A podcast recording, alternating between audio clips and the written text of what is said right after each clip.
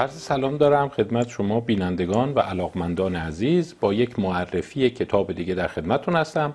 کتابی رو براتون انتخاب کردم تحت عنوان The Story Paradox یا تناقض داستان. کتاب مربوط به سال 2021 هست. تصور نمی کنم ترجمه شده باشه. نویسنده او جاناتان گاتشال هست. و خدمتتون ارز کنم که به نظر من کتابی بود تعمل برانگیز روشنگر و بسیار جذاب که در واقع نکاتی رو توش داشت نکات متعددی رو داشت که میارزه آدم روش فکر بکنه و در اون زمینه بیشتر بیاندیشه. از نویسنده اون خدمتتون بگم جاناتان گاتشال پژوهشگر کالج واشنگتن و جفرسون هست تو زمینه زبان و تکامل فعاله. هم مطالعات در زمینه زبان شناسی داره هم مطالعاتی در مورد آنتروپولوژی انسان شناسی داره و در واقع نقش پژوهشی او بیشتر بر این متمرکز هست که زبان چگونه در بشر شکل گرفته. برای خواننده فارسی زبان فکر می‌کنم شخصیت شناخته شده باشه چون یک کتاب مشهور او The Storytelling Animal که تحت عنوان حیوان قصه گو توسط جناب آقای عباس مخبر ترجمه شده و یک ترجمه خیلی خوبی از اون موجود هست مورد توجه قرار گرفته و فکر می‌کنم جزء کتاب های پرخواننده بوده. حالا من می‌خوام در این جلسه کتاب جدید او ستوری پارادوکس رو بررسی کنم و یه مقدار نقدی به اون ارائه بدم. این گونه خدمتون بگم که بحث رو جاناتان گاتشال میاد با یک تقابل جالب شروع می‌کنه. یک پدیده ای که من فکر می‌کنم باید راجع به اون بیاندشیم و در واقع یک نوع قرار دادن علوم انسانی مسائل مربوط به ادبیات هنر در مقابل دانش و علم متعارف. داستان اینجوری شروع می‌کنه. برای اینکه خدمتتون گفته بودم که معمولا توی این کتاب هایی که پرفروش هستند جذاب هستند شروع کتاب خودش با یک حکایت یک داستان هست. و اون چاشنی میشه برای اینکه خواننده جذب بشه و یک ایده اولیه پیدا کنه. این گونه میگه میگه من در محلی کار می‌کنم در همین کالج واشنگتن و جفرسون تحت عنوان Davis Memorial Center که الان شما عکس اون رو در این اسلاید می‌بینید. ساختمانیست قدیمی خیلی بزرگ نیست و میگه بیشتر مطالعات زبانشناسی ما در اینجا متمرکزه. در مقابل میگه چند ده متر اون طرفتر ساختمان جدیدی رو ساختن تحت عنوان Swanson Science Center که یک ساختمانی هست حدود 5000 متر مربع مساحت داره. بودجه خیلی زیادی چند ده میلیون دلار خرجش کردن و در واقع این رو ساختن که به نوعی اون کالج جفرسون و واشنگتن رو در واقع آپگریدش کنن ارتقاش بدن و مشهورش کنن. و بحث رو اینجوری شروع می‌کنه. میگه که چرا اینجوری فکر می‌کنن؟ چرا فکر می‌کنن که علوم انسان انسانی اون مقوله هیومانیتیز در مرحله دوم قرار داره؟ و اگر شما می‌خوای بدرخشی می‌خوای به نوعی اعتبار پیدا بکنی. می‌خوای به نوعی مشروعیت دانشگاه شما پیدا بکنه حتما باید واحد علوم به خصوص علومی مثل شیمی و فیزیک داشته باشی. و در واقع هدف توسعه دهندگان این کالج واشنگتن و جفرسون از ساختن این مرکز بیشتر روی این قضیه بوده. و باز اشاره می‌کنه که شما بودجه دو نهاد رو نگاه کنید. دو نهاد دولتی در آمریکا National Endowment for the Humanities. که در واقع شاید بگیم صندوق حمایت از علوم انسانی هست که در سال 2020 162 میلیون دلار بودجه داشته. به ظاهر زیاده ولی خب برای کشور ثروتمند و بزرگی مثل آمریکا به نظر نمی اومد رقم قابل توجهی باشه. در مقابل یک سازمان دولتی که شاید معادل و همتراز این در حوزه علوم باشه تحت عنوان NSF یا National Science Foundation بودجهش در سال 2020 8 ممیز 3 میلیارد دلار بوده. یعنی شما نگاه کنین چند ده برابر علوم انسانی در حوزه در واقع علم پایه سرمایه گذاری میشه. خب اینجا یه مقدار جاناتان گاتشال شاکیگونه ظاهر میشه. میگه این تصور وجود داره. که علوم انسانی نقش پررنگی در سرنوشت بشر ندارند و قدرت مجاب کنندگی اونها ضعیفتر هست و آنچه بشر در واقع خیلی پذیرای اونه علومی مثل فیزیک و شیمی هست که به ظاهر پایه های بسیار مستحکمتری رو دارن در مقایسه با علوم انسانی. ولی میگه آیا واقعا این گونه است یا نه؟ یعنی در واقع میشه گفت چاشنی شروع کننده کتاب اینه. میگه آیا شما واقعا اینقدر به راحتی تحت تاثیر علم قرار می‌گیرید یا به نوعی هنوز آنچه تعیین کننده دیدگاه های بشر آنچه تعیین کننده مجاب شدن بشر در حوزه های مختلف رفتاری است به نوعی برمیگرده به هنر ادبیات و علوم انسانی. فکر می‌کنم بحث قشنگی است. و این گونه شروع خودش رو مقدمش رو ادامه میده. میگه درست علم خیلی جذابه. درست همه به علم به عنوان مشعل مسیر آینده نگاه می‌کنند ولی مغز انسان ذهن انسان این گونه تکامل پیدا کرده که به نظر میاد وقتی یک داستان میشنوه وقتی یک پدیده هنرگونه میشنوه خیلی راحت تر مجاب میشه. و در واقع ترجیبند کتاب او این هست. که داستان سرایان بر جهان حکومت می‌کنند. یعنی اونهایی که می‌تونن ذهن بشر رو مدیریت کنند اونهایی که به نوعی قدرت مجاب کنندگی بالا دارند فقط اونایی نیستند که بر شواهد و یافته های دقیق و علمی و آمار و یه سری اعداد متکی هستند بلکه اونهایی هستند که خوب قصه میگن خوب بلدن مردم رو مسهور خودشون کنند. این در واقع میشه گفت لب کلام هست. و بعد می‌خواد ببینه که چرا این گونه هست چرا در واقع سیستم ذهنی ما این گونه بگیم طراحی شده تکامل پیدا کرده تعبیه شده که وقتی شما مقدار زیادی انبوهی از داده ها رو می‌بینید شواهد علمی رو می‌بینید براتون کلی سخنرانی علمی می‌کنند ممکنه یه مختصری تغییر کنید. ولی وقتی داستان زندگی یه نفر رو میشنوی به خصوص اگر اون داستان به شیوه خیلی جذاب ارائه شده باشه و دارای اون ظرایف هنری باشه شما می‌بینی کاملا محتوا رو میپذیری و اون محتوای اخلاقی سیاسی اجتماعی شما رو تحت تاثیر قرار میده. در واقع کتاب جاناتان گاتشال روی این متمرکزه که چرا این گونه هست و چه در واقع راهکارهایی برای اون پیشنهاد میده. تو بحثش میگه درسته که ما این همه علم علم می‌کنیم. اینم بهتون بگم پیشابش بگم. اصلا ایشان گاتشال مطلقا موضع ضد علم نداره. یعنی نباید تصور کنید. به سان اون عده است که میگن که علم بشر رو به گمراهی کشونده علم بشر رو به تباهی کشونده. نمی‌دونم علم هیچ فایده نداشته. نه نه اصلا این گونه نیست. کاملا یک متفکر نوگراست. یک روشنگر واقعا عصر مدرن هست. فقط داره اینو نقد می‌کنه که چرا مردم در مقابل علم اینقدر مقاومت می‌کنن؟ ولی وقتی یک جایی براشون داستان میگی اون داستان خیلی به دلشون میشینه. خیلی اونها رو تحت تاثیر قرار میده. در ادامه کتابش آمارای قشنگ ارائه میده. میگه مثلا شما نگاه کنید آمریکایی‌ها به طور متوسط یک چیزی حدود دوازده ساعت من این عدد رو چند بار چک کردم و حتی به اون منبع انتهای کتابش هم مراجعه کردم. ظاهرا درسته. دوازده ساعت به نوعی با شبکه های اجتماعی رسانه های جمعی و در واقع پیام رسان ها در تماسند و فقط به طور متوسط چهار و نیم ساعت تلویزیون نگاه می‌کنند.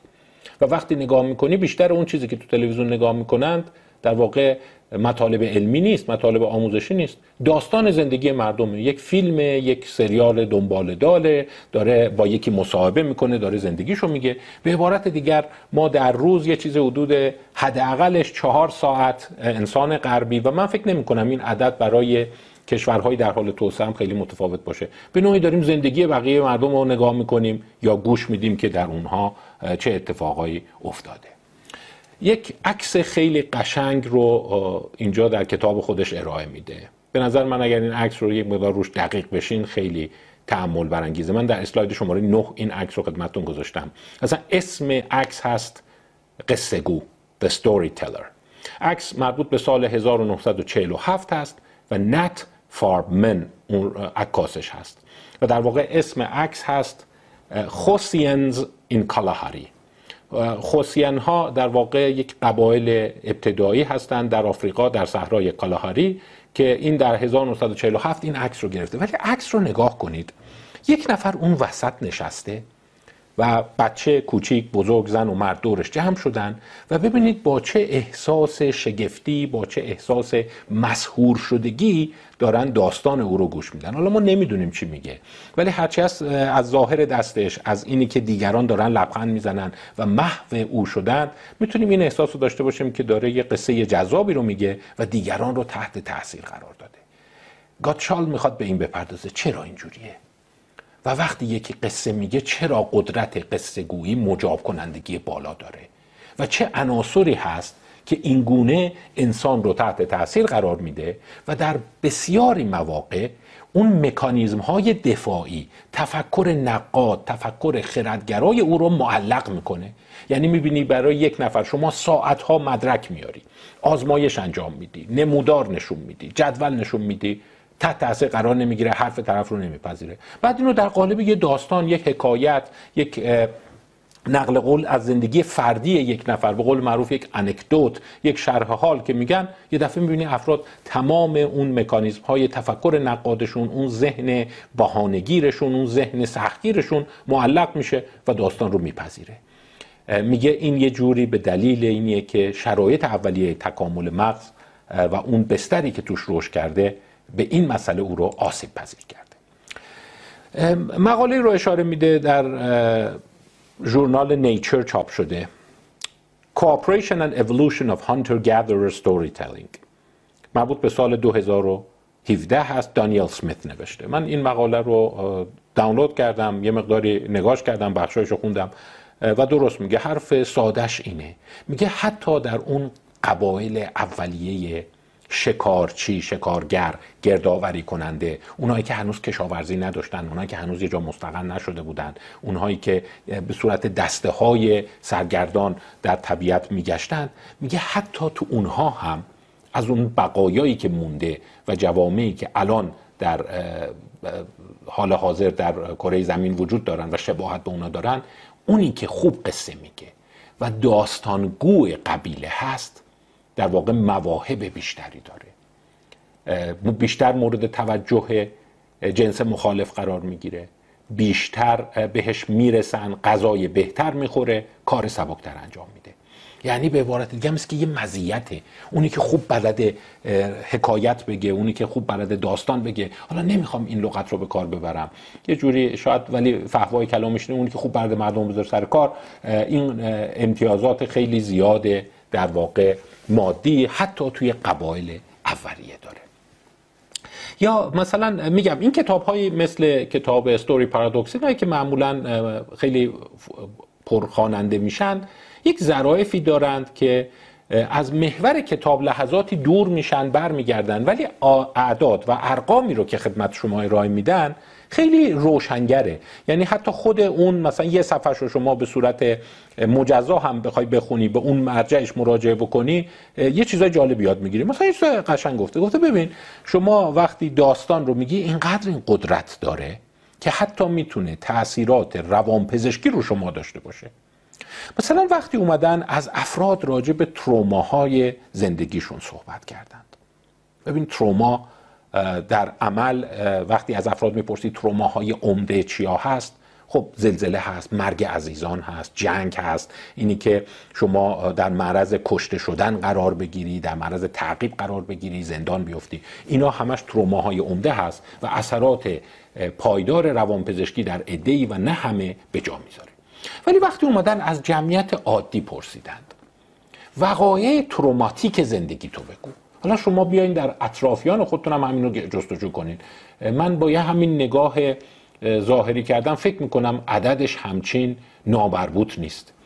میگه چیزی که تو زندگیت مثلا همیشه ترسوندتت باعث استرابت شده خواب تو به هم ریخته تا مدت ها باعث شده مثلا تو خونه بترسی جالبه در جمعیت آمریکایی بازم ممکن شما این اعتراض کنید که این قابل تعمیم نیست ولی اینا جمعیت ویرد هستند. همون مفهوم جوزف هنریکس در واقع مال انسان غربی صنعتی تحصیل کرده پولدار دموکراتیک. ولی داستان اینه که به کشورهای دیگه هم نگاه کردن کمابیش همچین اعدادی وجود داره. 91 درصد 91 درصد تروماهای زندگی افراد مربوط به فیلم هایی بوده فیلم های خیالی اونم که دیدن. یعنی مثلا وقتی از طرف پرسیدن از تاریکی میترسه یکی از هموم میترسه یکی نمی‌دونم از حیوانات میترسه یکی از تنها خوابیدن میترسه یکی همش نگران تو کمدش مثلا موجود ترسناکی وجود داشته باشه. این از کجا پیدا شده؟ 9 درصدش به واقعیت برمیگشته. 91 درصدش میگه توی فیلمی چیزی دیدیم و اون فیلم خیالی بود. مثلا مثال می‌زنه این فیلم A Nightmare on Elm Street. منم این فیلم رو دیدم فیلم ترسناکیه جزو واقعا فیلم های ترسناکه یک میشه گفت کابوس در خیابان الم, الم استریت و خیلی اینو میگن میگن مثلا ما از بچگی نمی‌دونم از مار میترسیدیم از بچگی از تنهایی میترسیدیم تنها خوابیدن میترسیدیم. میگه از کجا شروع شد؟ یه فیلم وحشتناک دیدیم. و این فیلم خیالی بود. حتی اون زمان هم می‌دونستیم این فانتزی علمی تخیلیه ولی رومون اثر گذاشته بود. تا مدت ها تنها نمی‌تونستیم بریم بیرون تا مدت ها تنها نمی‌تونستیم بمونیم خونه. و این رو میگه شاهد جالبی نیست به نظر شما؟ یعنی ببین داستان ها اینقدر قدرت دارن که حتی می‌تونن برای شما ترومای روحی ایجاد کنن. حتی وقتی شما می‌دانید که اون داستان واقعی نیست خیالیه. پس این کارکرد ذهن چیه که یک چیز خیالی می‌تونه اینقدر تروماتیزش کنه؟ البته فقط فیلم های وحشت نیست. خیلی ها میگن بعد از مثلا خوندن یک رمان یا دیدن یک فیلم عشقی یک فیلمی که آخرش خیلی دردناک تموم میشه تا مدت ها غمگین بودیم. گریه می‌کردیم. اشکمون تو دستمون بود. برای مرگ عزیزامون اینقدر گریه نکرده بودیم که برای مرگ قهرمان اون فیلم اینجوری شدیم.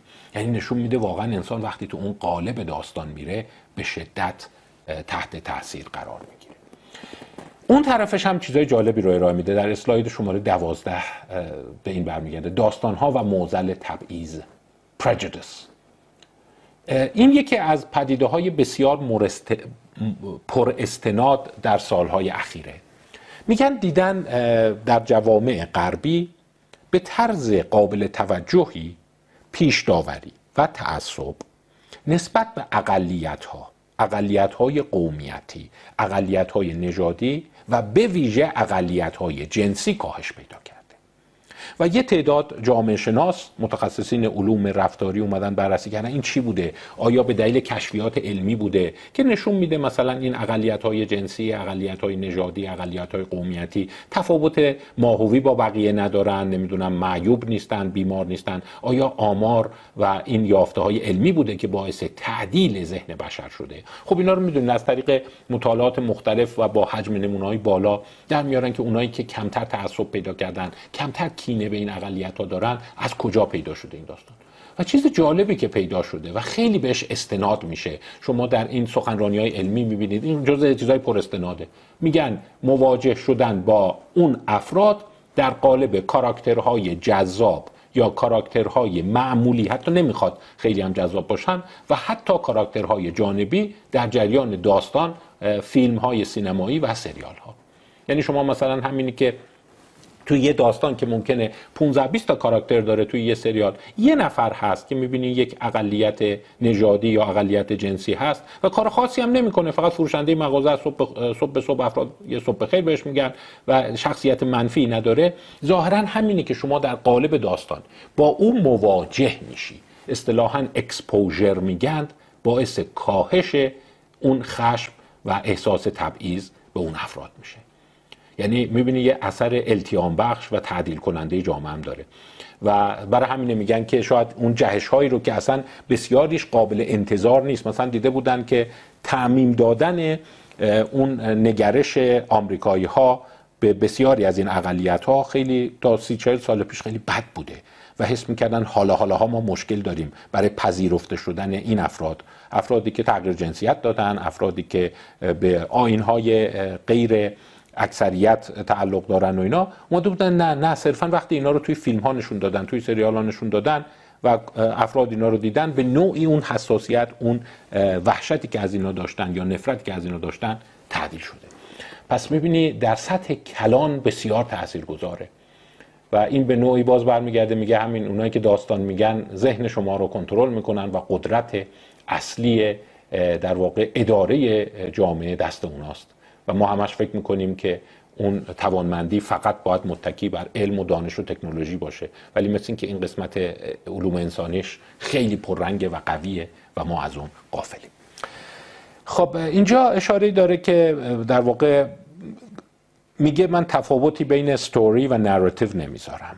تو بعضی از کتاب ها می‌ذارند. ولی اون معتقده داستان narrative روایت قصه حالا نمی‌دونم هر چی می‌خواین ترجمهش کنید من تو ترجمهش نظری ندارم. اونا رو معادل فرض می‌کنه و میگه خیلی ساده بگم an account of what happened. بیان آنچه اتفاق افتاده. من به این میگم داستان. یعنی من که نه گاتشال و اشاره می‌کنه که ما دو نوع نراتیو دو نوع داستان یا دو نوع روایت داریم. اینا دیگه معادل هم داره بکار می‌بره. Transparent و دیگری shaped. Transparent اون روایت ساده است که صرفا ترتیب و توالی وقایع رو نشون میده. ولی یه نوع پیچیده تر ازش داریم که بهش میگه shaped narrative. یعنی داستان یا روایت شکل گرفته. که در اون علاوه بر بیان و گزارش آنچه اتفاق افتاده یک نوع معنی یک نوع ذهنیت یک نوع نیت و یک نوع در واقع فاعلیت هم توش مطرح میشه. پس در واقع وقتی شما یک داستانی رو راه میدی که آنچه اتفاق افتاده رو بیان می‌کنه. ولی تو اون ذهنیت قهرمانان داستان اینکه چی فکر می‌کنند و در واقع معنی رفتارشون چیه و چرا این کار رو می‌کنند از منظر خودشون و از منظر سوم شخص این به نوعی یک روایت شیپت یا شکل یافته یا قوام یافته رو در واقع ایجاد می‌کنه. و میگه این نوع هست که تأثیر گذاره حالا برم جلوتر شاید یه مقدار روشن بشه. و میگه این به طرز شگفتآوری یک قدرت تأثیر گذاری داره. یعنی وقتی شما مثال براتون بزنم. مثلا یه نفر بیاد بگه که همین بیماری کووید 19 انبوهی از آمار اطلاعات مصاحبه با پزشکان مختلف مصاحبه با میکروب شناسان ویروس شناسان و صحبت راجع به اثر بخشی انواع واکسن ها اینا رو دیدن خیلی به اون صورت مردم رو تکون نمیده و مجاب نمی‌کنه. ولی وقتی این رو به صورت یه زندگی یه نفر در بیارن که قهرمان داستان چی فکر می‌کرد چه جوری شد بعد چرا این کار رو کرد رفت واکسن زد یا نزد و بعد که مثلا زد دوچار چه حالتهایی شد بعد چه چیزایی براش اتفاق نیفتاد و تو ذهنش چی میگذشت تو فکرش چی میگذشت به نوعی مثل این که انسان ها یه دفعه میرن تو قالب اون آدم و شروع می‌کنن از او تبعیت کردند این پدیده پیچیده رو بهش میگن narrative transformation. یا انتقال داستانی. یعنی وقتی شما یک داستان یا یک روایت میشنوی یه دفعه مثل این که یک نوع پرواز یک نوع جهش صورت می‌گیره و میری توی یه دنیای دیگه و توی اون دنیا در نقش اون کاراکترها وارد میشی. میگه وقتی اون تو میری قدرت نقادانه ذهنت قدرت استدلالت قدرت پذیرفتن یا مقاومتت یه دفعه دوچار تغییر عمده میشه.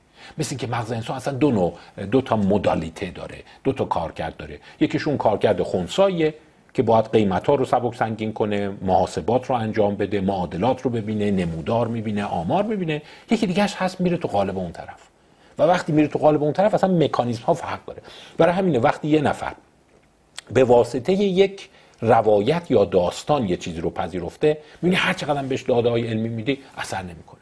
اون طرفش هم هست. یه نفر رو می‌بینی که اصلا نمیپذیره یه چیزی رو. مرتب مثلا شما بهش میگی که فرض کن این پدیده صحت نداره مثلا نژادهای مختلف از نظر میزان توانایی ذهنی با هم فرق ندارن. این گونه نیست که بعضی نژادها یا قومیت ها ذاتا خشن باشن. همچین چیزی به نام ژن خشونت مثلا در نژاد سیاپوس وجود نداره. این چیزهایی که خیلی سوگیری های عمده در جوامع غربی است. به راحتی افراد قبول نمی‌کنن.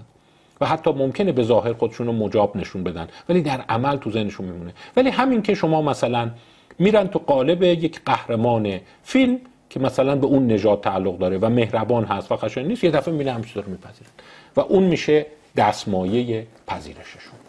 چرا این اتفاق میفته؟ میگن باید narrative transformation یا انتقال داستانی صورت بگیره. چرا انتقال داستانی صورت یه چیز رو می‌دونیم. انسان ها از نظر انتقال داستانی با هم فرق می‌کنن بعضیا خیلی خوب میرن تو قالب داستان و تاثیر میپذیرن بعضیا به این راحتی نیست. این خودش یک سواله. یک مقیاس یا یک پرسشنامه هست که من در اسلاید شماره 16 برای شما گذاشتم. Transportation Scale. شما این مقیاس رو می‌بینید 5 تا در واقع آیتم داره 5 تا رقم داره. من این پنج رقم رو براتون پنج خط رو براتون ترجمه کردم. بیایم با هم بخونیم ببینیم اونایی که انتقال داستانی دارن منظور صحبت از چیست. سوال یک. باید افراد بگن چقدر این به من شبیه یا من چقدر در این مورد با این موافقم یا کاملا موافق کاملا مخالف و اون درجات حد وسط. وقتی داستان را میخواندم به راحتی می‌توانستم وقایعی که در آن اتفاق میافتد را تصور کنم. می توانستم خودم را در صحنه وقایع توصیف شده در داستان تجسم کنم. این سوال دو بود. یا عبارت دو بود. من در هنگام مطالعه داستان از نظر ذهنی با آن درگیر بودم.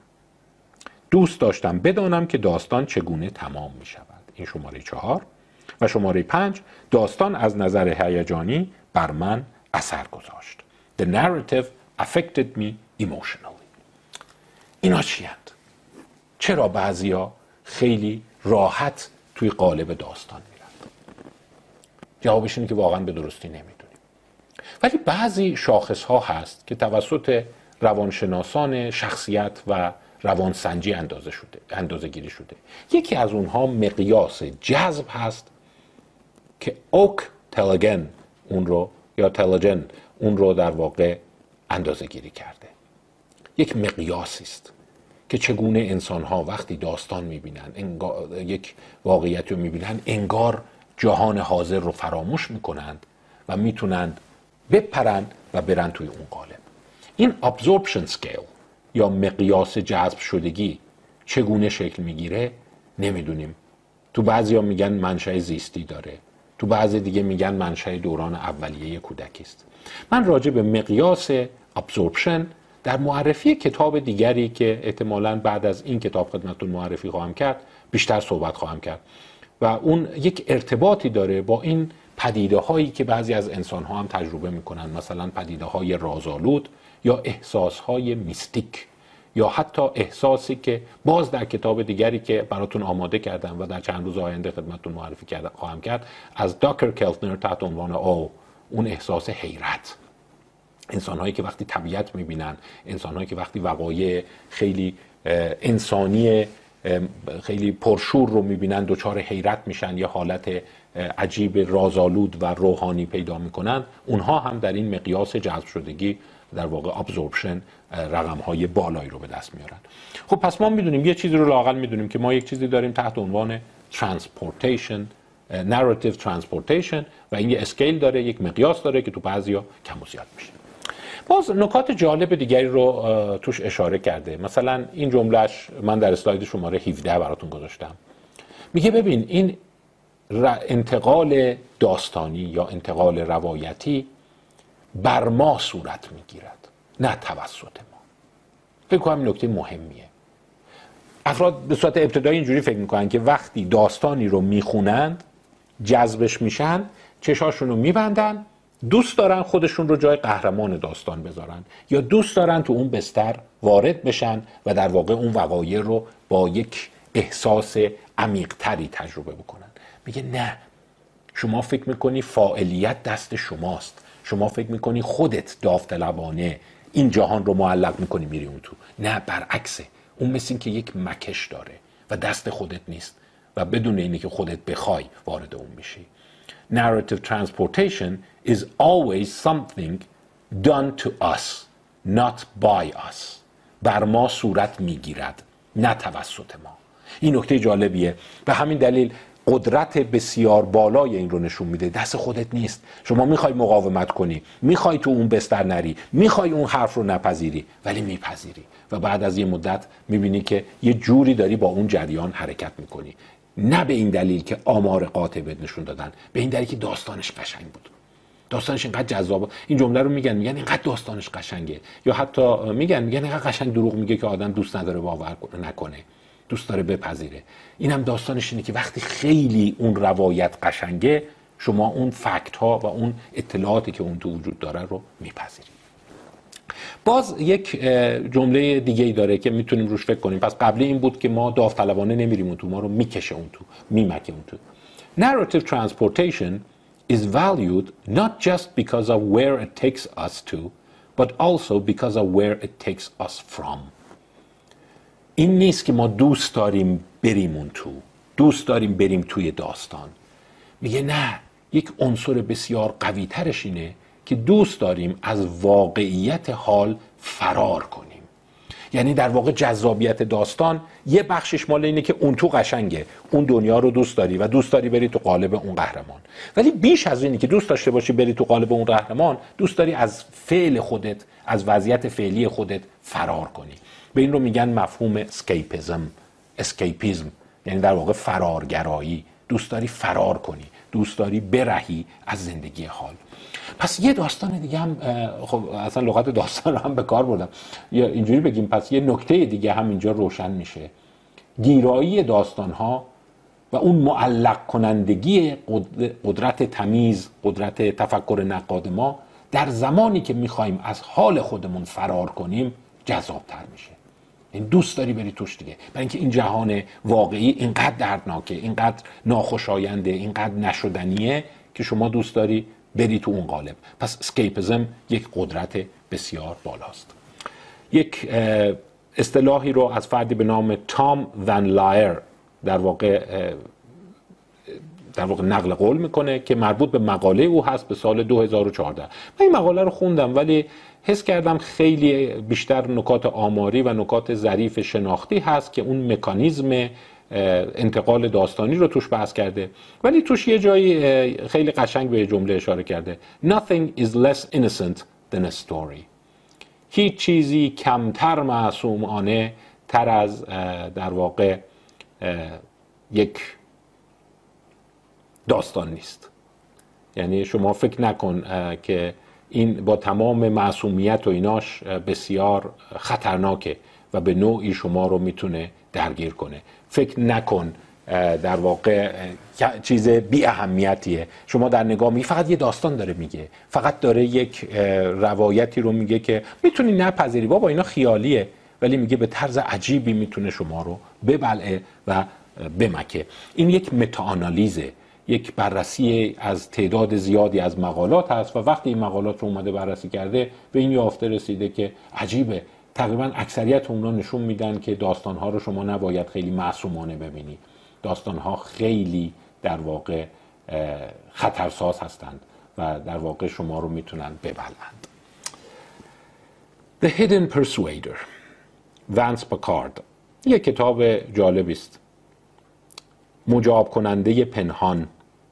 اینم از اون کتاب که خیلی فروش رفت و رو ذهنیت مردم اثر گذاشت. نویسندش ونس پاکارت هست 1957 چرا معروفه؟ فکر کنم همه تو اینو شنیدین. این به همون داستان آزمایش های جیمز ویکری برمیگرده. جیمز ویکری 1957 فکر کنم تقریبا همتون این رو شنیدید.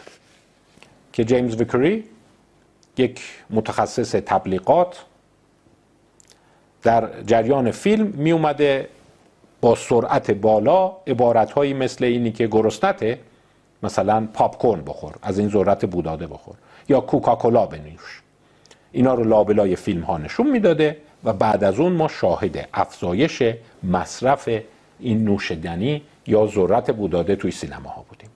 فکر کنم همه شما این رو شنیدید و در واقع دستمایه حتی تئوری های هم شده که بسیاری از مردم میگن ببین این فیلم ها توش خطرناکه توش پیام های تحت آستانه ای قرار میدن. خب محض اطلاع شما اونایی که رفتن دنبال این قضیه چند تا چیز متوجه شدن. اولا هم چیزی صحت نداره. یعنی نمی‌توان با گذاشتن آرم پپسیکولا کوکاکولا یا ذرت بخور لابلای فیلم ها باعث افزایش مصرف این کالاها بشن. پس این صحت نداره. حتی یه عده پیشتر رفتن میگن اصلا همچین آزمایش های صورت نگرفته. اینا داستان سرایی های جیمز ویکری و پاکارد بوده و اصلا بررسی کردن اصلا همچین سینمایی نبوده همچین جمعیتی نبوده اصلا این تو اون تاریخ اونجا نبوده. یعنی این رو ساخته. ولی جالبه هنوز درصد بسیار زیادی شاید تا دو سوم شهروندان آمریکا معتقدند که می‌توان به کمک پیام های تحت آستانه شما رو شستشوی فکری داد. بکنم نکتهش ظریفه. میگه نگاه کن اون لابلای فیلم ها آرم کوکاکولا گذاشتن نیست که شما رو مجاب کرده. این داستانیه که آدمی وجود داشته به نام جیمز ویکری که رفته تو سینما این کار رو با مردم کرده و بعد مردم هم اینجوری شدن. اینه که داره اثر می‌کنه. این قصهشه که داره اثر می‌کنه. نه آزمایش هایی که اصلا انجام نشده به احتمال زیاد و این نتایج رو نداشته.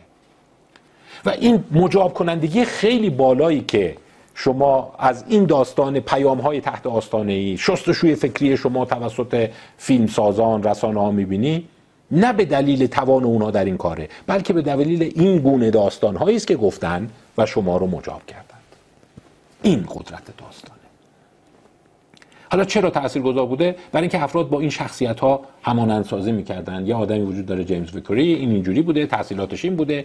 به صورت داستان این رو گزارش داده. رفته تو سینمای فلان با مدیر سینما صحبت کرده. اولش مدیر سینما مخالف بوده. گفته نه من حاضر نیستم. بعد گفته نه با دشواری ها جنگیده. مخالفین خودش رو مجاب کرده. بالاخره با سختی های مختلف دست و پنجه نرم کرده و سرانجام تونسته این کار رو بکنه و نتیجهش رو گرفته.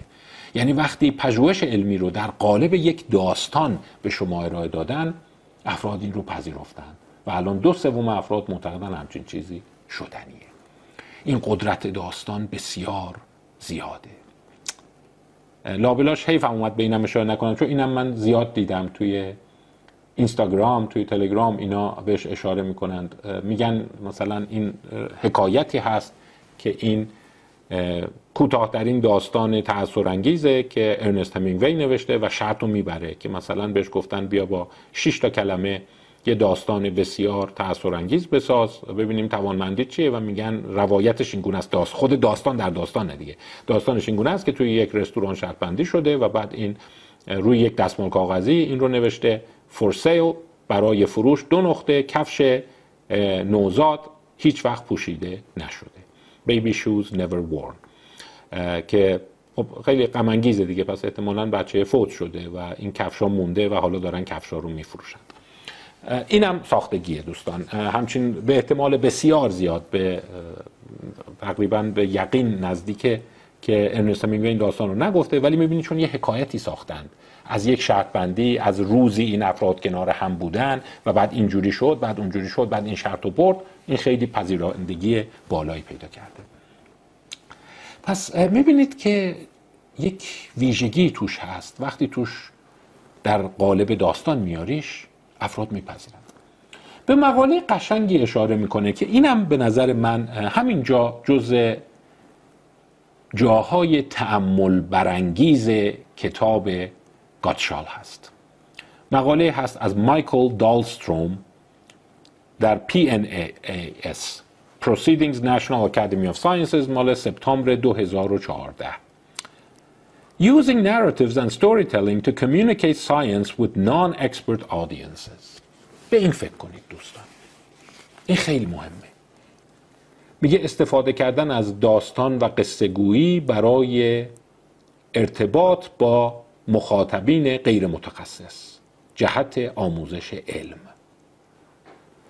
اگه ما بیایم و علم رو به صورت داستان تاریخچه ارائه بدیم پذیرندگیش بالاتر نمیره؟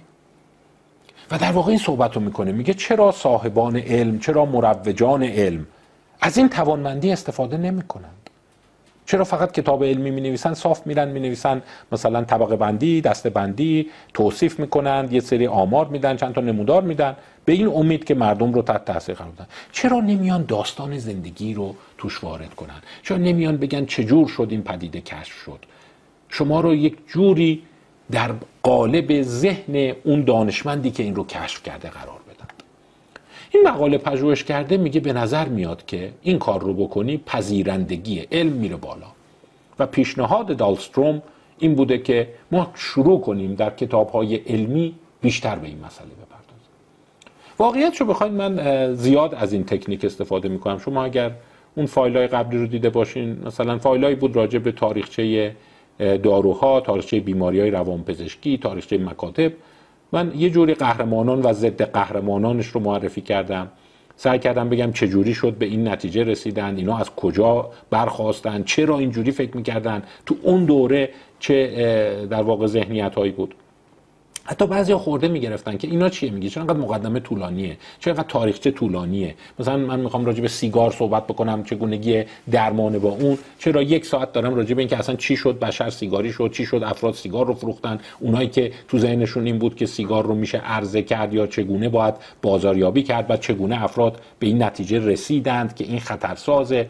اون دانشمندا اون کاراکترها اون قهرمانانی که اون تو بودن رو زیاد راجبش حرف می‌زنم. ولی الان که نگاه می‌کنم اون رو قبل از خوندن این مقاله انجام می‌دادم. ولی الان که نگاه می‌کنم می‌بینم توش به نظر میاد یک در واقع ارزش علمی وجود داشته.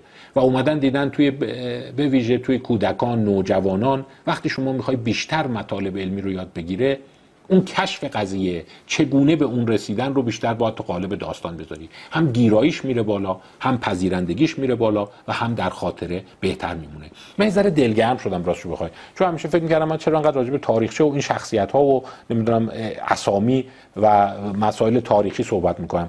ولی عده‌ای ظاهرا از چند سال پیش دارن به این نتیجه می‌رسن که مطالب علمی خالص رو هم باید در قالب داستان در آورد چه شد این کش شد؟ اون زمان مردم چی فکر می‌کردن؟ چرا نمی‌تونستن به این جواب برسن؟ بعد اونی که راه حل پیدا کرد اون چه کار کرد؟ اون اصلا چرا این راه حل به ذهنش رسید؟ می‌دونی اینا همش نکاتی هست. در این مقاله باز حیفم میاد به این اشاره نکنم. اینم یکی از نکاتیه که چون شما مخاطب این برنامه هستید بهش بیاندیشید. دو مدل در ترویج علم و تفکر علمی وجود داره. Public Understanding of Science Public Engagement in Science and Technology. یکیش اینه که میگه در جوامع غیر متخصصین به این دلیل تفکر علمی و خلاق و نقادانه ندارن که به اندازه کافی تو اون حوزه مطالعه نمی کنند یا به اون اندازه کافی تو اون حوزه اطلاعات ندارند. پس ما وظیفه داریم که مخاطب رو با اطلاعات به روز بیشتر آشنا بکنیم و در واقع متنهای گویاتر خلاصه تر موجزتر با فکت های بیشتر به اونها ارائه بدیم. مدل دوم Public Engagement in Science. میگه مشکل افراد غیر متخصص این نیست که به اندازه کافی دانش، آگاهی و مهارت ندارند. اینی که خوششون نمیاد. اصلا جذب نمیشند. حوصله فکر کردن به این مسائل رو ندارند. علاقهشون رو توجهشون رو سازمان ها، گروه ها یا در واقع بخش های دیگر جامعه رو بودند. پس در واقع هدف ترویج علم این نیست که شما رو با اطلاعات جدید آشنا کنید هدف اینه که درگیرتون کنن اینگیجتون کنن. یعنی خوشتون بیاد راجع به این چیزا مطلب گوش بدید. راجع بخوام من با این بند دو بیشتر در واقع احساس تعلق می‌کنم. و حس می‌کنم اگر شما می‌خوای علم رو تو جامعه ترویج بدی خرد اندیشیدن تفکر نقاد رو ترویج بدی این نیست که افراد اطلاعاتشون کمه. که حوصله‌شو ندارن خوششون نمیاد جذب نمیشند پس به نظر میاد یه مشروعیتی داره که ما از داستانگویی روایتگویی بردن اون در قالب شخصیت های تاریخی استفاده کنیم. چون پژوهش ها نشون داده وقتی این کار رو می‌کنی گیرایش میره بالا توجه بیشتر میشه. پس اگر شما نوجوانی دارید که میگید اصلا به کتاب های علمی علاقه نداره خب آره برای اینکه شما همش کتاب فیزیک خریدی شیمی خریدی. شاید سرگذشت دانشمندا یا اون مسائلی که اون زمان اتفاق میافتاده بهش آشناش کنید. اونجا هست که اون قلاب میفته و شروع می‌کنه. این حتی من رو مصمم کرد که در عرایز بعدیم در ارائه های بعدیم این بخش رو حتی پررنگتر کنم. چون یه دی می‌گفت آخه اینا که فکت علمی حالا به ما چه اون چرا اینجوری کرده؟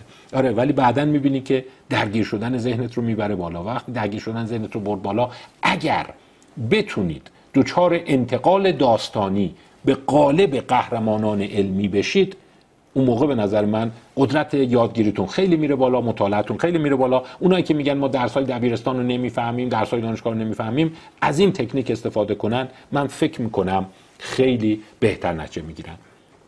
اسلاید 25 من ترجمه اسلاید 24 رو دارم. درک عمومی از علم که راهکار ارائه یافته های قاطع هست درگیرسازی عموم در علم و تکنولوژی که ایجاد چالش و تحمل هست. بعضیا باز این خورده رو به من میگن که آخرش ما نفهمیدیم بالاخره این ور درست میگه یا اون ور درست میگه. آخرش نفهمیدیم که اصلا کدومش دیدگاه خودت چیه؟ اولش من فکر کردم خب شاید یه نقیصه خیلی جدی باشه ولی وقتی این مقاله رو خوندم او خیلی طرفداران جدی داره. میگه وظیفه سخنران علمی این نیست به شما یافته های قاطع بده که البته خوبه اون بند اوله. ولی به نظر میاد ایجاد چالش مهمتره. چون ذهنت وقتی چالش میشه یه جوری گیر می‌کنه یه جوری دوچار اون احساس رازآلود میشه ممکنه یک انتقال داستانی صورت بگیره انتقال داستانی صورت بگیره بری اون تو بعد شروع می‌کنه رشد کردن جوانه زدن. پس بدونید این البته میگم این مقاله رو تو همین چند ماه پیش خوندم. ولی قبل از اون یه جوری غریزی اسم کردم که اگر می‌خواید در یک جامعه ای تفکر علمی رو رشد بدید راهش فقط درس دادن نیست. راهش یه جوری ذهن افراد رو انگیج کردن هست. خب بریم کتاب رو جلوتر. پس یه اشاره داره که می‌تونیم از داستان برای تقویت در واقع یادگیری علمی هم کمک بگیریم. من همینجور که بریم جلو بعضی مقالاتش رو استخراج کردم و براتون به نقد می‌ذارم. مثلا یکی از مقالاتی که کتاب همچین با دل و جان بهش اشاره کرده یک مقاله هست از بارازا 2015 The Heart of the Story قلب داستان. که البته این لغت قلبش هم یک ایهام داره دو پهلوه. The heart of the story. مبهمه. حالا چرا این گونه است؟ Peripheral physiology during narrative exposure predicts charitable giving. Biological psychology. داستانش چی بوده؟ داستانش اینه که به افراد یک فیلم صد ثانیه‌ای از یک فردی رو نشون دادن از یک پدری که یک فرزند دو ساله داره که این فرزند دو ساله مبتلا به تومور مغزی است و در معرض در واقع بیماری قرار داره و در انتها میمیره. یعنی خیلی فیلم غم است دیگه فیلم دردناک و غم است. منتها در قالب زندگی این فرد نشون دادن دیگه. زندگیش چی بوده؟ چه جوری شد یک داستان نشون دادن. صد ثانیه. و اومدن ببینن که کیا بعد از دیدن این فیلم حاضرن در واقع کمک بکنند به خیریه ای در جهت حمایت از کودکان مبتلا به سرطان. منتها داستان که میگه Heart of the Story اینه که ادعاش این بوده که اگر شما انتقال روایتی داشته باشی انتقال داستانی داشته باشی دچار تغییرات فیزیولوژیک میشی. این ادعای این مقاله است. که البته گاتشال خیلی این رو خوشش اومده و پذیرفته. یعنی اگر شما اون داستان رو گوش دادی یه عده‌ای هستن که خب گوش میدن ولی اون انتقال صورت نمی‌گیره. نمیرن تو قالب اون پدر نمیرن تو قالب اون خانواده که در واقع خودشون رو جای اونا تصور کنن و بعد اونجا هست که به این نتیجه می‌رسن که باید پول زیادی بده. یه عده اصلا خیلی خوب میرن. میگه فیزیولوژی ما مقدمه بر ذهن ماست. ادعای مقاله اینه. اونایی که در واقع تپش قلب پیدا کردند. تغییرات ریتم قلبی پیدا کردند. هدایت الکتریکی پوستشون تغییر کرده. ترشح ACTH و کورتیزولشون افزایش پیدا کرده. اینا شواهدیه که رفتن تو قالب قهرمان داستان. و اونایی که این تغییرات رو کمتر نشون دادن احتمالا تو اون قالب نرفتند. روی 163 تا در واقع دانشجو کار کردند و میزان بخشندگی اونا رو اندازه گیری کردن. بهشون 40 دلار دادن. چقدر از این 40 دلار رو حاضری کمک کنی به خیریه؟ بقیهش مال خودت. بعد از اینی که این فیلم رو دیدی. و در اسلاید بعدی که اسلاید شماره 27 هست من اینا رو نشون دادم. یه مقدار گراف ها خیلی قاطع نیست به نظر من. مثلا شما نگاه کنید این که شما ریتم قلبیت یعنی ضربان قلبی تندتر شده باشه خیلی تأثیری در میزان بخشندگی نداشته. خط در واقع دو خط اونایی هستند که تفاوت رو داشتند از نظر ریسپانس و اینی که چقدر دونیت کردند. در مقابل مثلا یه جای دیگه شما می‌بینید تغییرات الکتروگالوانیک پوست یا اصولا یک شاخص دیگه هست که ریتم وریشن قلب یعنی اینکه یکی هست که ریتم قلب رو میسنجه یکی هست که فاصله هر ریتم با قبلی رو میسنجه. یعنی اینه که ببینن قلبشون نامنظم شده. اینه که قلبت نامنظم بزنه. یه مقدار نامنظم نه بیمارگونه نامنظم طبیعی. به واسطه دیدن این فیلم این ریتم وریشن بیشتر گویا بوده که کی کمک خواهد کرد. و این رو به عنوان شاهد ارائه داده که میگه که نگاه کنید وقتی افراد داشتن فیلم رو نگاه می‌کردن تو اون صد ثانیه فیلم قلب افراد دو حالت پیدا می‌کنه. بعضیا اون اینتروال ها و اون شاخص های ضربان قلب نزب قلبشون بیشتر دستخوش تغییر میشه و یه عده کمتر دستخوش تغییر میشه. و این می‌تونه به صورت معنیداری اونهایی رو که کمک کردن در مقابل اونهایی که کمک نکردند رو از هم متمایز کنه. و در واقع اسم مقاله حالا می‌فهمید که میگه قلب داستان اینه که اشاره به یکی هسته مرکزی داستانه و دیگری اشاره به قلب شماست که تغییرات فیزیولوژیک به واسطه شنیدن اون داستان رو تجربه می‌کنند. منتها اگر شما واقعا مقاله رو بخونید به نظر من خیلی یافته ها قوی نیست. بعضی جا معنیدار نبوده بعضی جا اینقدر شاخص ها رو با هم مخلوط کردن پایین بالا بردن که یه جا معنیدار شده و اون رو گزارش دادن. ولی با اینها گاتشال خیلی معتقده که ما می‌تونیم و این رو نمونه ای می‌دونه که فیزیولوژی پیش بینی بکنه که چه کسی یه داستان رو پذیرفته. یعنی رفته تو قالب اون داستان. و اونایی که اون داستان رو نپذیرفتن هنوز در واقع سحر و تلسم داستان نگرفتتشون اونا تغییرات فیزیولوژیک متفاوتی نشون میدن.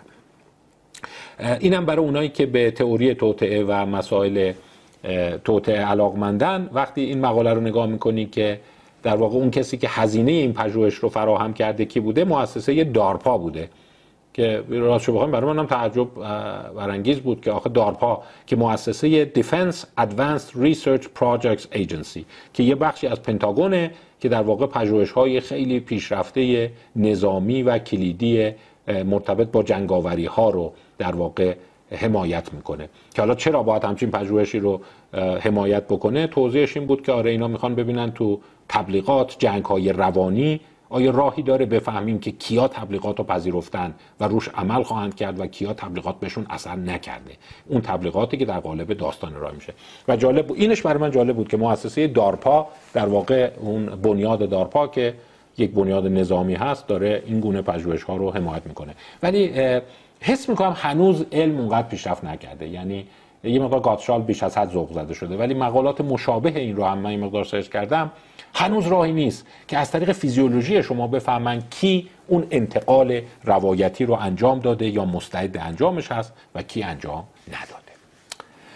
خب تا اینجای کار امیدوارم براتون قابل استفاده بوده باشه. بیایم چند تا مقاله دیگر رو دنبال بکنیم. سوال. حالا یه چیزی گفتیم. گفتیم که انسان ها تفاوت دارند. بعضی راحت تر وارد اون انتقال روایت میشن و روشون اثر می‌ذاره. بعضیا سختتر اما سوال بعدی اینه آیا ماهیت داستان هم هست؟ یعنی مثل که بعضی داستان شما رو همچین راحتتر میمکن به اون انتقال روایتی در صورتی که بعضی داستان ها همچین چسبندگی ندارن گیرایی ندارند در ادامه کتاب گاتشال به این مسائل می‌پردازه و چند پژوهش جالب رو معرفی می‌کنه. در مقایسه با اون پژوهش قبلی به نظر من این پژوهش ها جذابترن علمیترن و وقتی شما بگردید یافته های قوی تری رو پیدا می‌کنید. مثلا یک مقاله رو خدمتتون معرفی کنم که یکی از نویسنده‌هاش فکر کنم هموطن خودمون هستن جناب آقای تهرانی. از استابرفیلد هست 2017 Chicken Tumors and a Fishy Revenge. تومورهای مرغی و یک انتقام ماهیگونه. Evidence for emotional content bias in the cumulative recall of urban legends. این داستانش چیه؟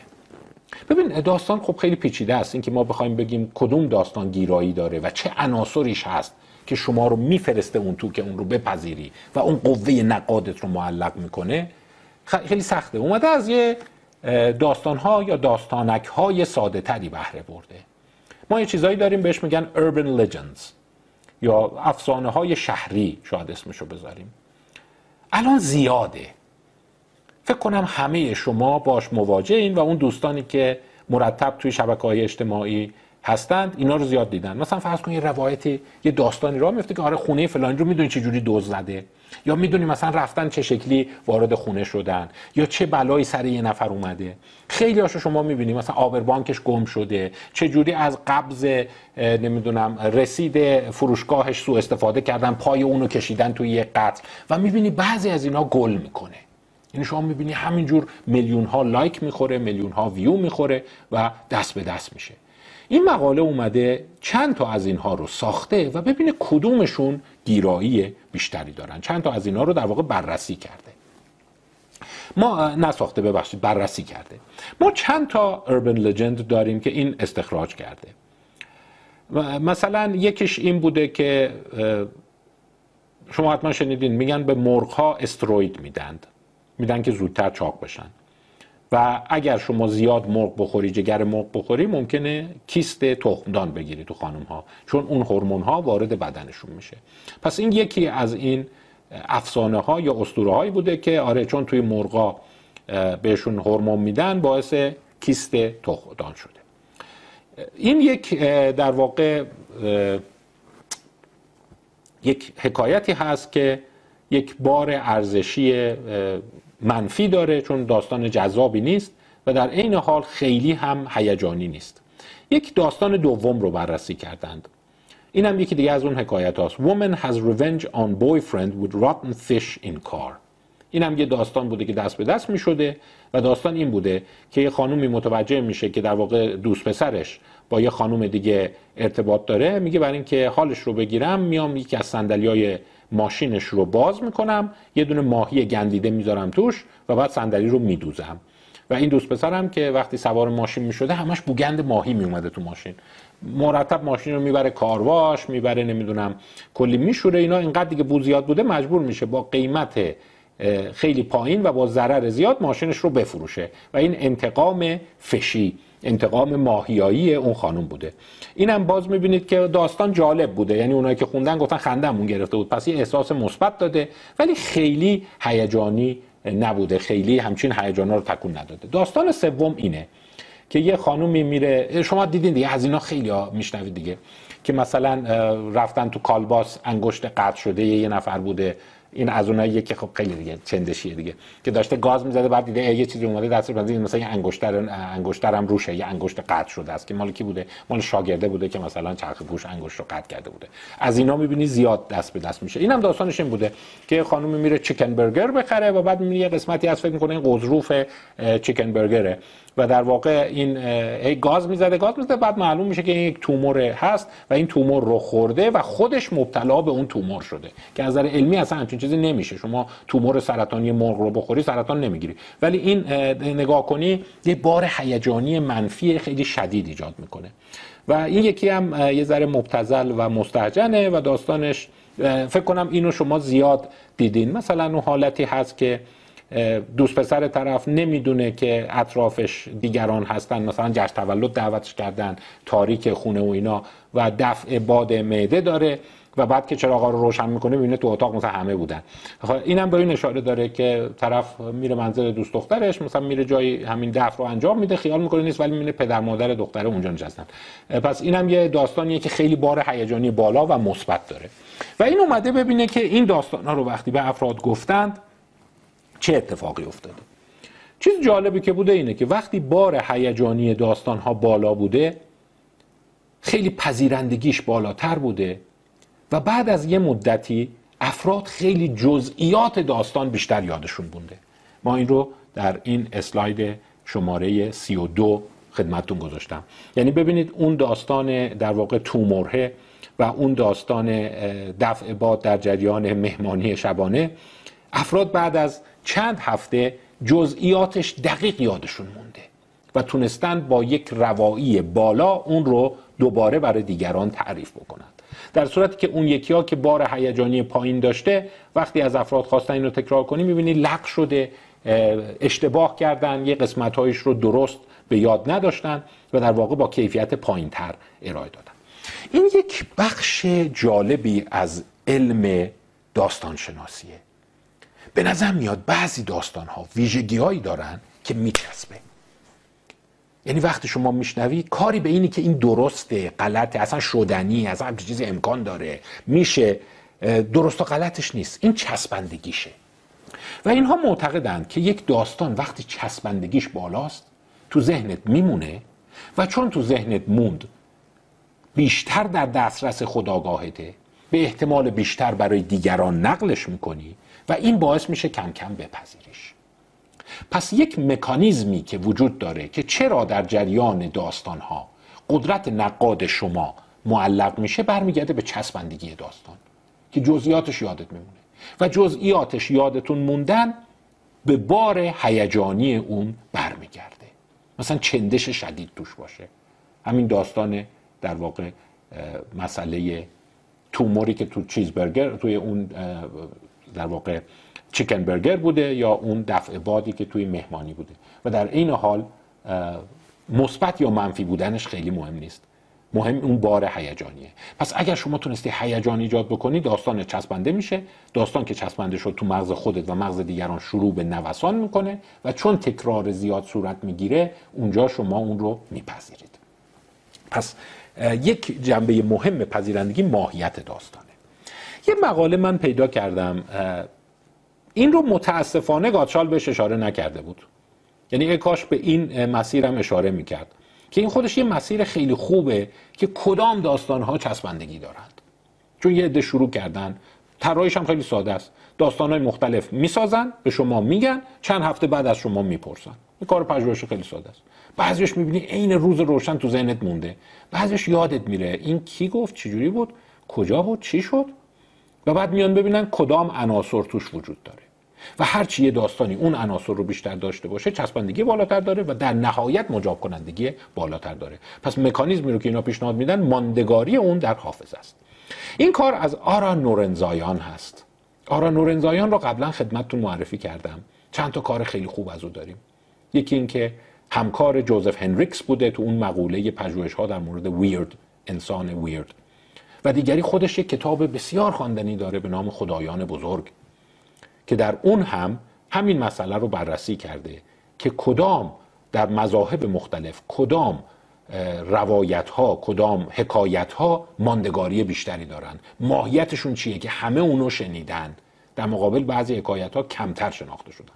و در واقع معتقد وقتی این تو حافظه بیشتر میمونه بیشتر به این و اون گفته میشه و وقتی بیشتر به اون اون گفته میشه قدرت تغییر کنند مجاب کنندگیش بالا میره.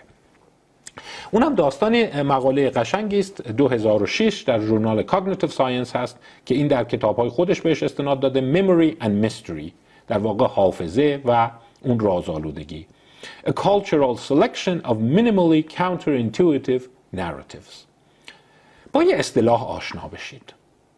یه جریان مهمی از علوم شناختی داستان شناسی علم مجابسازی به این اعتقاد داره. MCI پس با خودتون یه برده هم از این مقاله داشته باشید. MCI زیاد این لغت رو خواهید شنید. Minimally Counterintuitive Narratives. یعنی در واقع میشه حکایت ها و داستان های خلاف شهود حد اقلی این یعنی چی؟ حد اقلیش یعنی چی؟ خلاف شهود یعنی چی؟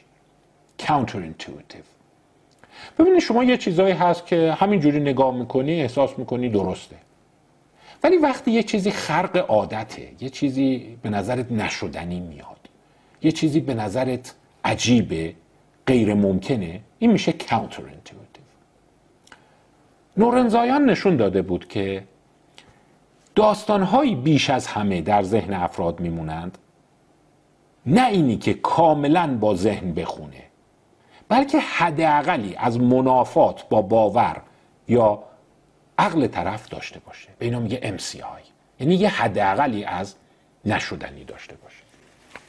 چند تا پژوهش هست که اینا رو با هم انجام داده. مثلا اومده حافظه افراد برای در ذهن نگه داشتن عبارت های دلوقتی مثلا closing door در بسته شونده. thirsty cat گربه تشنه. اینا چی هن؟ اینا شدنی هن دیگه. شما تو ذهن تا میگن گربه تشنه میگه بله شده زیاده شد four leg table میز چهار پایه. confused student دانش آموز گیج. drying coat اون کت یا در واقع لباس در حال خوش شدن. mischievous comment یک کامنت مثلا موزیانه. Clenched fist. دست مشت شده. Impatient man. مرد غیر صبور. Sleeping dog مثلا. حالا خستتون نکنم بعد در مقابل minimal counterintuitive چی هست. اینا رو به هم زده. مثلا thirsty door. در تشنه. Closing cat. گربه بسته شونده. Confused table. میز گیج. Four legged student. دانش آموز چارپایه و بعد این رو فهرست ها رو به افراد داده. وقتی یه فهرستی کاملا شدنی و با شهود و باورای طرف میخونده در همون لحظه ازشون پرسیده ببینید یه چیزی حدود 60 خورده درصد شما در اسلاید 35 می‌بینید یادشون مونده. اون MCI ها کمتر یاد افراد مونده.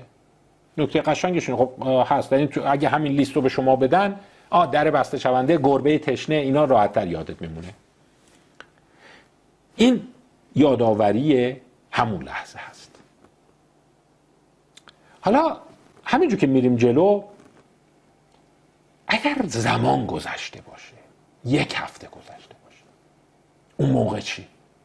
با کمال تعجب می‌بینی اون در بسته شونده گربه تشنه میز چارپایه دار دانش آموز گیج. یاد افراد مونده ولی در حدود 20 20 خورده ای درصد. ولی اونایی که یه جور ناهمگون بوده ناهمخان بوده نشدنی بوده بیشتر یاد افراد مونده. که شما در این اسلاید اونا رو به صورت این نقطه چینه می‌بینید رنگ روشن می‌بینید. یه ستون دیگه هم داره یعنی دو ستون دیگه داره. اونا چیا هستند؟ مثلا در انتها maximally counterintuitive. یعنی دیگه خیلی نشدنیه. اونا هم باز کم یاد افراد موندن.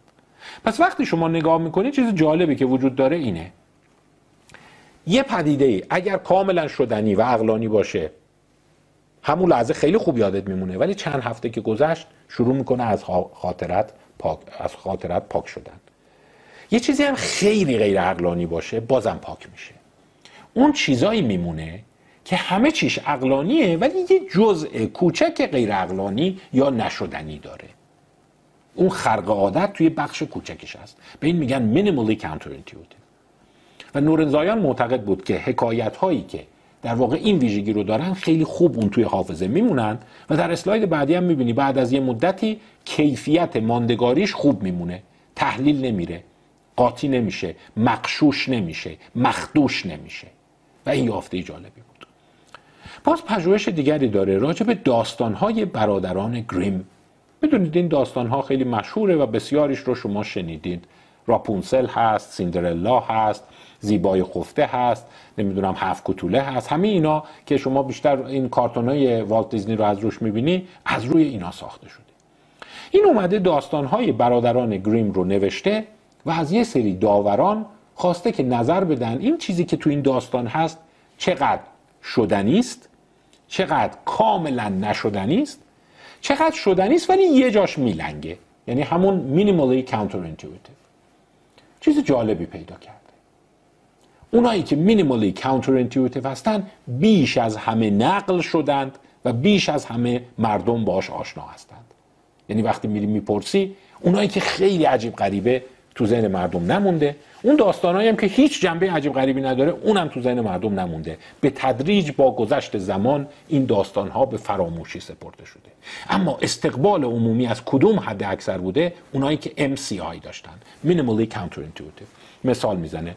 مثلا این داستان راپونسل راپونسل در واقع اسم یک گیاهه ولی اسم گیاه کورن سالت هست. ولی اساس یک داستانیه. شما حتما با راپونسل بیش از من آشنا هستید چون داستانهای مختلف رو حتما خوندید به خصوص اونایی که سن من کمتر حتما این داستان رو شاید کارتون اینا شدن. راپونسل اسم خانومی هست که موهای بلند داشته.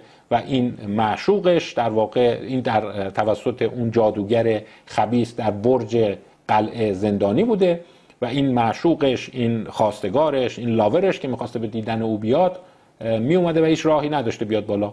و بعد این همه چی رو محدود کرده بوده تا اینکه این موهای این بلند میشه موهاش رو میبافه میندازه پایین که این از این موها بگیره و بیاد بالا. این داستان راپونسل هست که البته اشاره شده که این شباهت بسیار زیادی به داستان رودابه و زال داره در شاهنامه.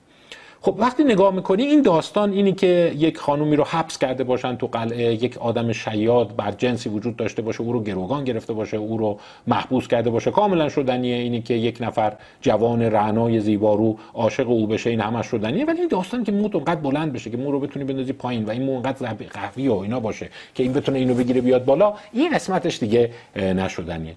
ولی مثلا اومده بود دیده بود که راپونسل خیلی خوب تو ذهن بقیه داستان ها رو هم اینجور تحلیل کرده بود. شما اینجا نگاه می‌کنید در اسلاید 42 اونهایی که یک یا دو نکته نشدنی داشتند خیلی بهتر از داستانهایی که هیچ نکته نشدنی و یا داستانهایی که دهها نکته نشدنی داشتند نقل قول شدن و تو ذهن موندند پس پیام ساده ای که او میده اینه میگه اگر شما می‌خواهید یه داستانی فراگیر بشه یه داستانی بچسبه اگه داستان کاملا اقلانی باشه اونقدر فراگیر نمیشه.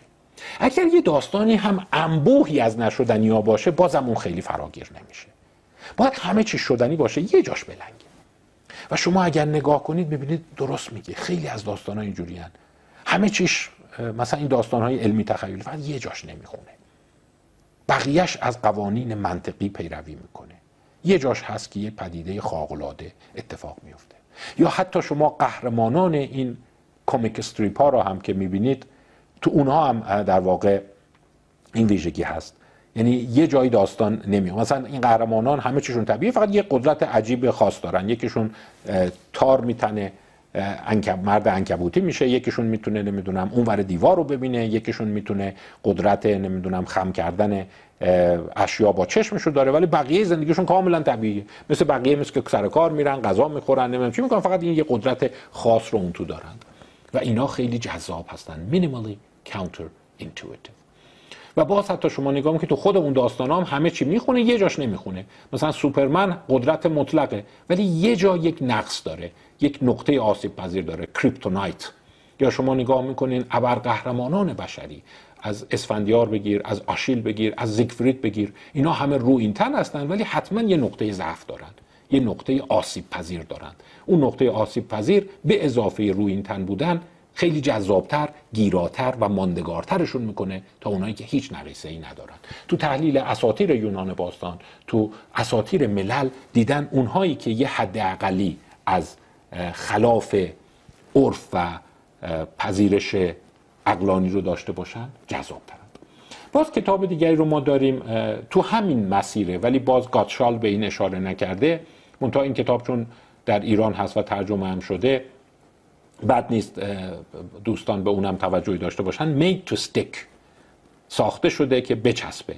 دن هیث اگه یادتون باشه من دن هیث رو کتاب آپستریم در واقع اون سرچشمه رو در 21 سپتامبر 2021 معرفی کردم. تو اینستاگرام هست توی تلگرام هست می‌تونید فایلش رو ببینید. کتاب سرچشمه که چی میشه ما نمی‌تونیم در واقع وقایع رو از همون ابتدا پیشگی پیش بینی و پیشگیری بکنیم. هی تعلل می‌کنیم تعلل می‌کنیم تا تبدیل به بحران میشه و بعد مداخله می‌کنیم. مثلا ذهن بشر چرا ذهن پیشگیرنده نیست؟ فقط واکنش نشون میده. این کتاب خواندنی دن هیث بود که ترجمه شده. و این کتاب میتوستیک تحت عنوان ایده عالی مستدام. حالا معنیش خیلی با عنوان قبلی انگلیسیش نمی‌خونه ولی مسئله رو میرسونه که چرا بعضی از ایده ها پایدار میمونند. و این نورنزایان و گاتشال هر سه به این اشاره دارند که محتوای اون قضیه اینکه چقدر اقلانیه چقدر مفیده چقدر علمیه حرف آخر رو نمی‌زنه. حرف آخر رو ویژگی های داستانی اون ایده می‌زنه. مثلا بار هیجانی توش داشته باشه مثلا نوعی MCI داشته باشه. وقتی اینا رو شما دارید این پدیده اتفاق میافته. جالبه در کتاب The Psychology of Humor که من چندی پیش رو آماده کرده بودم ولی از معرفیش مدتی منصرف شدم. حالا شاید فرصتی باشه دوباره این رو خدمتتون معرفی بکنم. در واقع روانشناسی تنز این هم به همین بحث می‌پردازه. چرا بعضی جوک ها خیلی فراگیر میشن؟ چرا بعضی جوک ها خیلی دست به دست میشن؟ داستان اینه که یه عناصری توی جوک مثل داستان وجود داره که چسبندگیشو می‌بره بالا. و وقتی چسبندگی رفت بالا سرایت پیدا می‌کنه و پذیرش پیدا خب 45 تا اسلاید رو خدمتتون نشون دادم. حدود یک ساعت و 13 دقیقه در خدمتتون بودم. فکر می‌کنم فایل خیلی سنگین میشه و شما هم خسته خواهید شد. اجازه بدید همینجا متوقفش کنیم. بحثمون رو ادامه خواهیم داد و این کتاب رو تا انتها دنبال خواهیم کرد. پس فعلا متوقف می‌کنیم. خدا نگهدار. تا قسمت بعدی.